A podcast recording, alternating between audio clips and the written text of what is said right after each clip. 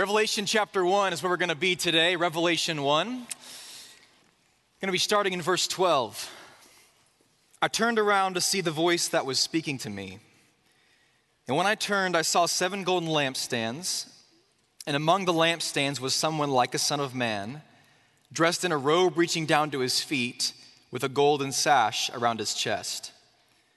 The hair on his head was white like wool as white as snow, and his eyes were like blazing fire. His feet were like bronze glowing in a furnace, and his voice was like the sound of rushing waters. In his right hand he held seven stars, and coming out of his mouth was a sharp double edged sword. His face was like the sun, shining in all its brilliance. When I saw him, I fell at his feet as though dead. Then he placed his right hand on me and said, Do not be afraid. I am the first and the last. I am the living one. I was dead, and now look, I am alive forever and ever. And I hold the keys of death and Hades. Write therefore what you have seen, what is now and what will take place later. The mystery of the seven stars that you saw in my right hand and of the seven golden lampstands is this the seven stars are the angels of the seven churches, and the seven lampstands are the seven churches.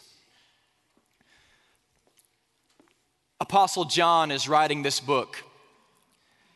First vision in the book of Revelation is in this passage. And so he hears somebody talking to him, and he kind of turns over his shoulder. And when he sees who's talking to him, he sees this person standing in the midst of seven lampstands.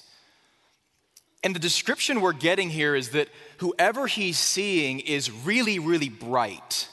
I mean, it says the hair of his head is white like wool, his eyes are like blazing fire, his feet are like burnished bronze. This person's face, it's shining like the sun. Now, keep this in mind. This is the Apostle John. Okay, so last time I was in chapel, I talked about this transfiguration moment, Matthew chapter 17. Yeah, in that time, Jesus leads three guys Peter, James, and John, same John the apostle. And at that transfiguration moment, John sees Jesus revealed in his glory, all shining. So, right here in Revelation, when John looks in these seven lampstands and sees this guy shining, he's like, I've seen this before. This has happened once before, and John's response in this passage in Revelation 1, exact same as what it was last time in Matthew 17 at the Transfiguration, falls to his face. Falls to his face. Jesus' words to him now are the same as they were then do not be afraid. Last summer, I uh, got to perform my first wedding. And uh, so I'm performing this wedding. We're at the uh, wedding rehearsal. Everybody's kind of getting their nerves out. We're all a little nervous. And uh, the wedding coordinator plays the music for us to start practicing the entry into the wedding. So I walk down the aisle. Pastor usually comes first. The groom is with me. The groomsmen come down the aisle. Like all groomsmen, they're joking, they're messing around. This is not a very serious occasion for them. They're just like chill. The bridesmaids come down. They look great. They're like super happy. Finally, we get to the time in the rehearsal where the bride's about to walk down. Father of the bride walks her down. They're walking, gets about halfway down the aisle. Bride looks up, eyes meet her future husband's eyes. They both start crying. They both start crying. The groomsmen finally catch on to what's going on. They're like, oh, this is an important moment, guys, be quiet. The brides are like paying attention, and everybody starts crying. Like, I'm there performing my first wedding and I'm crying. And I'm like, what's going on? Well, these are not tears of sadness, these are tears of joy. These two have not waited like a week for this or a month for this. They've been waiting their whole life for this moment. When John sees Jesus in this passage, Jesus starts giving him a message, and the message is that the church is the bride. The church is the bride of Christ, and there's seven churches that Jesus is speaking to through John, and he's asking this question Are you ready for the wedding? Are you ready for the day we're gonna walk down the aisle and this whole deal gets sealed? So, right now, I want you to read with me one of the messages to the churches. This is from Revelation chapter 2. We're gonna put this on the screen. This is to the angel in the church in Ephesus. To the angel of the church in Ephesus, write These are the words of him who holds the seven stars in his right hand and walks among the seven golden lampstands.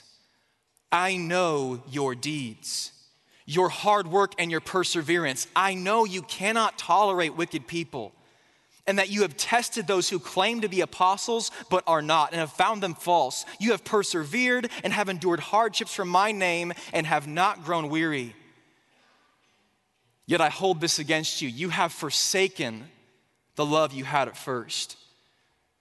Consider how far you have fallen. Repent and do the things you did at first. If you do not repent, I will come and remove your lampstand from its place. But you have this in your favor. You hate the practices of the Nicolaitans, which I also hate. Whoever hears, let them hear what the Spirit says to the churches. To the one who is victorious, I'll give the right to eat from the tree of life, which is in the paradise of God. Every time Jesus speaks to a church in Revelation, the progression of the message is the same. He starts off reminding them with who he is. These are the words of him who holds the seven stars. These are the words of him whose mouth is a sharp, double edged sword. These are the words of him who was dead and now I'm alive. So he starts reminding them who he is, and he always transitions them into this section of, I know your deeds. I know you. It's not just about him, Jesus. He begins to speak their identity, who they are. And usually, after he speaks their identity, there's this statement of whoever has ears to hear, let them hear. Uh, Chronicles of Narnia, absolutely love it. The sixth book in the Chronicles of Narnia is one of my favorites, uh, The Silver Chair. One of the characters in the Chronicles is named Jill. At the very beginning of this book, Jill meets Aslan, the Jesus figure in Narnia, and Aslan gives her four words. Four signs. There's four things that he speaks to her and says, Hey, you have to remember these four words. Like, whatever you do, wherever you go, don't forget these four things because your mission in this book depends on it. Jill goes through hard times. Jill has to face a wilderness. Jill has to face giants. All these different things happen. And about halfway through the book, Aslan meets her and asks her the question What are the words I gave you? Jill, do you remember? What did I tell you were the four signs? The bride is not ready for the wedding the moment we start to forget.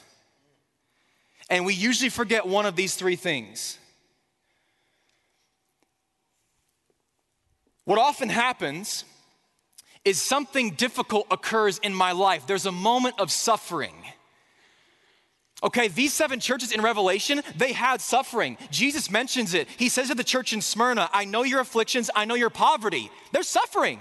They're poor. I know you're endured hardships, Ephesus, Pergamum. I know where you live, where Satan has his throne. So there's this thing. There's this progression of forgetfulness that we can fall into in the church. The moment suffering causes me to pick my eyes off of Jesus, I'm forgetting who he is.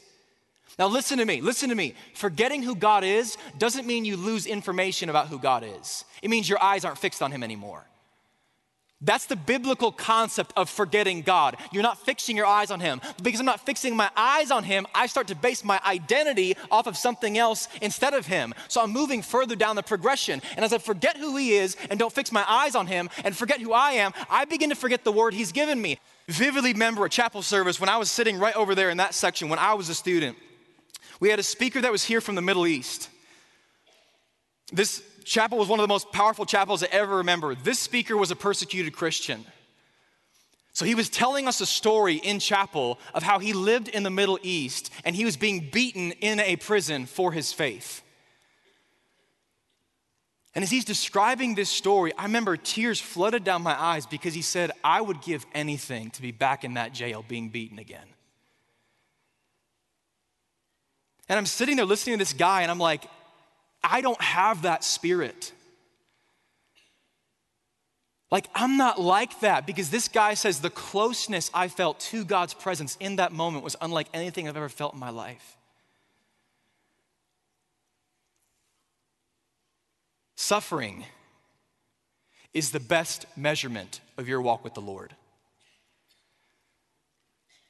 Okay, the best measurement of my walk with the Lord is not coming to an altar call It's not summit, it's not chapel, it's not the way I sing. The best measurement is suffering. Why? Because suffering exposes the steadfastness of my spirit. Steadfastness means I don't just start strong, I finish strong. I have perseverance. I endure in the words God has given me. So, suffering can be this two edged sword, guys. It can kill me if it forces my eyes off Christ. It can become a weapon in my hand if I use it to fix my eyes on Christ. There's this crazy thing. Last time I was in chapel, I talked about the idea that you can open your spiritual house to a spirit other than the Holy Spirit. And if you do that often enough, it creates a stronghold in your life. Well, I believe this. There's a very specific type of stronghold we have on this campus that needs to be called out today. Some of us, in our sufferings, have allowed our sufferings to get our eyes off of who He is. That is understandable, friends. It is not excusable. And what that's done is it's given room in my life for me to get this really mixed up. So suddenly my sufferings are getting my eyes off of him and onto me. Wait a minute, I forget I'm a son, I'm a daughter, I forget my identity because I've allowed a spirit of victimhood into my life. I think I am a victim. I'm giving power over to the spirit of victimhood because suffering has just oppressed me for so long. Suffering will make you selfish or it will make you steadfast. And the only difference between the two is whether or not you fix your eyes on Christ. We have to fix our eyes on him, the author and perfecter of our faith, who for the joy set before him endured the cross and scorned its shame, and he sat down at the right hand of majesty in heaven. Consider him who endured such opposition so you won't grow weary and you won't lose heart. Man, the spirit of victimhood needs to be cast out of this place. I'm not saying our sufferings aren't real, there is suffering on this campus, it is real. It is real and it is painful and it is hard, but it's not your identity. It's not your identity. And I believe this.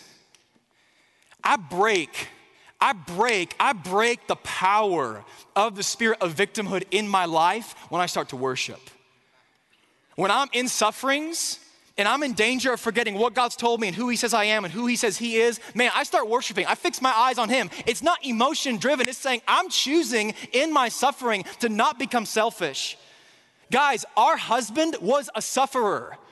Isaiah 53 says he was familiar with sufferings. He was a man of sorrows. He knows suffering. And if I'm not willing as a Christian to go through sufferings that make me steadfast, not selfish, we're marrying the wrong man. We're walking down the wrong aisle because I have not just inherited his glory, I've inherited his sufferings. What does Paul say in Romans 8? He says this so that you may inherit not only the glory of Christ, Romans 8 17, but also his sufferings. When I take on the name of Jesus, I don't walk up to and say, man, in riches and in health, but not in sickness and poverty.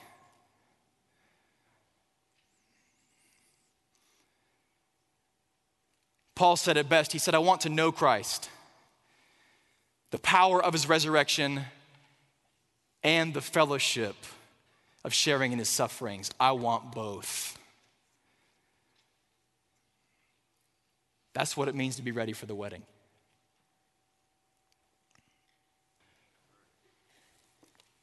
There's some churches, though, in the book of Revelation that are not in that spot. Okay, if you were like to map it out, they're actually on the other side of the spectrum. So their sufferings aren't making them selfish, their success has stripped them of a search for Christ. Okay, there's this really important concept, this searching for Christ's second return. And hear me out. I'm not talking about like trying to figure out the date, like when's he coming back. I'm talking about unrest. I'm talking about longing. Like, there should be something in my heart that's like, when is he coming back? When is he coming back? There's something in us as a church that is not filled. It is not complete until the husband comes back for the bride. Two weeks ago, Awaken was in New York, and I was in this guest room in our host home in New York, and I was watching this YouTube clip about the second coming of Christ. And I just want to confess this to you. It was the first time in my memory, first time in my memory that I started to weep because he's coming again. I couldn't remember the last time that had happened for me.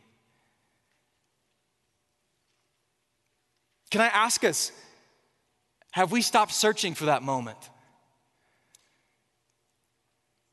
Friends, the return of Christ is not just a thing of judgment, it is a thing of hope. It is a thing of tremendous joy. All our hopes hang on that moment. Jeremiah wrote in Jeremiah 2 Does a maiden forget her jewelry? Does a bride forget her wedding ornaments? Yet my people have forgotten me days without number.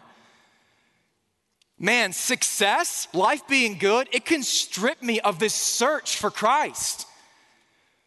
When is he coming back? I long to see him. So suffering can make me selfish, which makes the bride unfit for the wedding. Success can strip me of this search for him. But then there's also this reality that just surviving life, just the mundane, makes me forget what this vision is all about.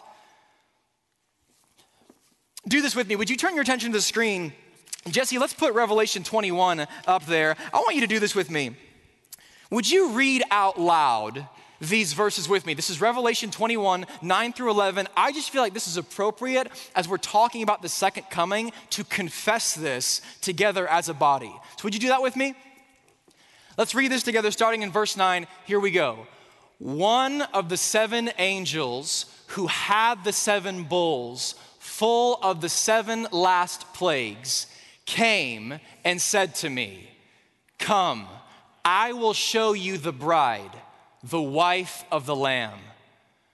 And he carried me away in the Spirit to a mountain great and high, and showed me the holy city, Jerusalem, coming down out of heaven from God. It shone with the glory of God, and its brilliance was like that of a very precious jewel, like a jasper, clear as crystal. That verse, verse 11, says, It shone with the glory of God. This blew my mind when I first saw it. All semester long here in chapel, I've been preaching about the glory of God, these moments where God leaves the invisible spiritual realm and steps into earth with this cloud and this brightness and this sound of rushing waters. Well, I know in Revelation it says there's no sun, there's no moon, there's no stars when the wedding happens because the glory of God is our light. Like the glory of God won't be a fleeting glimpse behind a curtain anymore. We're gonna live in it, y'all. It's gonna be regular, everyday stuff. But here's the thing I didn't realize in this passage, it's not just the groom bringing the glory, it's the bride. Whoa, whoa, whoa. The bride is shining with God's glory. We have a part. We have a part to play. Man, when this wedding comes that all of history has looked toward, it's not just coming down and we have no dress and no ornaments and no congregation. It's like, dude, we are prepared. We have cultivated glory here on earth, so one day we can take it to heaven and say, Jesus, our husband, we're ready for you. Some theologians have said maybe the purpose of creation was that God the Father wanted to give God the Son a bride. Come on, that's a good purpose. And if that's our purpose, let's not forget it. Let's not let suffering, success, or survival strip us of that vision. There's this phrase that's used all throughout Revelation. It's this thing that the church would say in response to the message that Christ is coming. And it's a really simple phrase, but actually can mean a ton of different things. They would say the word Maranatha, which translated means, Come, Lord Jesus. Come, Lord Jesus. So if you're suffering, you can say, Come, Lord Jesus. And that means, God, I confess to you, my sufferings have made me selfish. Like I've allowed a spirit of victimhood into my life, and this is not about me, Jesus, it's about you. So come, Lord Jesus, my eyes are on you. Come, Lord Jesus, can also mean, Lord, I've allowed success to strip me of a real search for your return. I don't long anymore. I don't cry anymore. I don't yearn anymore. God, God, come. Come, Lord Jesus.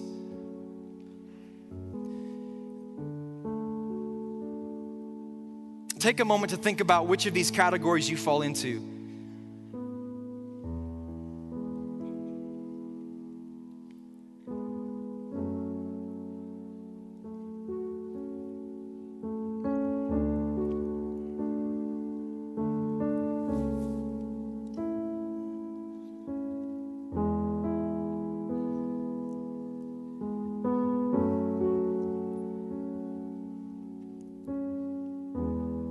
Bottom of your heart, would you confess what the church has confessed for years and generations? Repeat this with me. Come, Lord Jesus. Let's say it again. Come, Lord Jesus.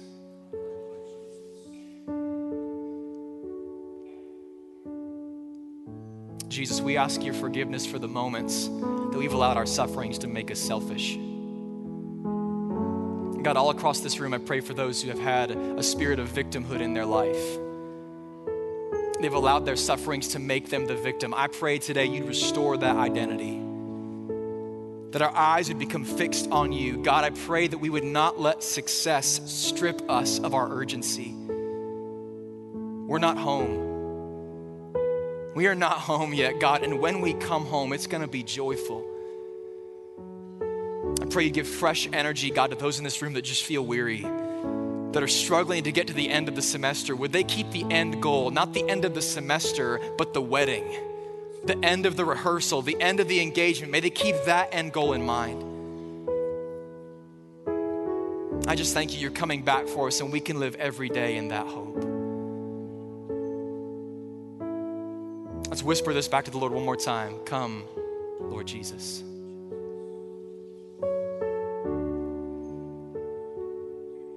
God, I pray that we walk today in the knowledge of your return.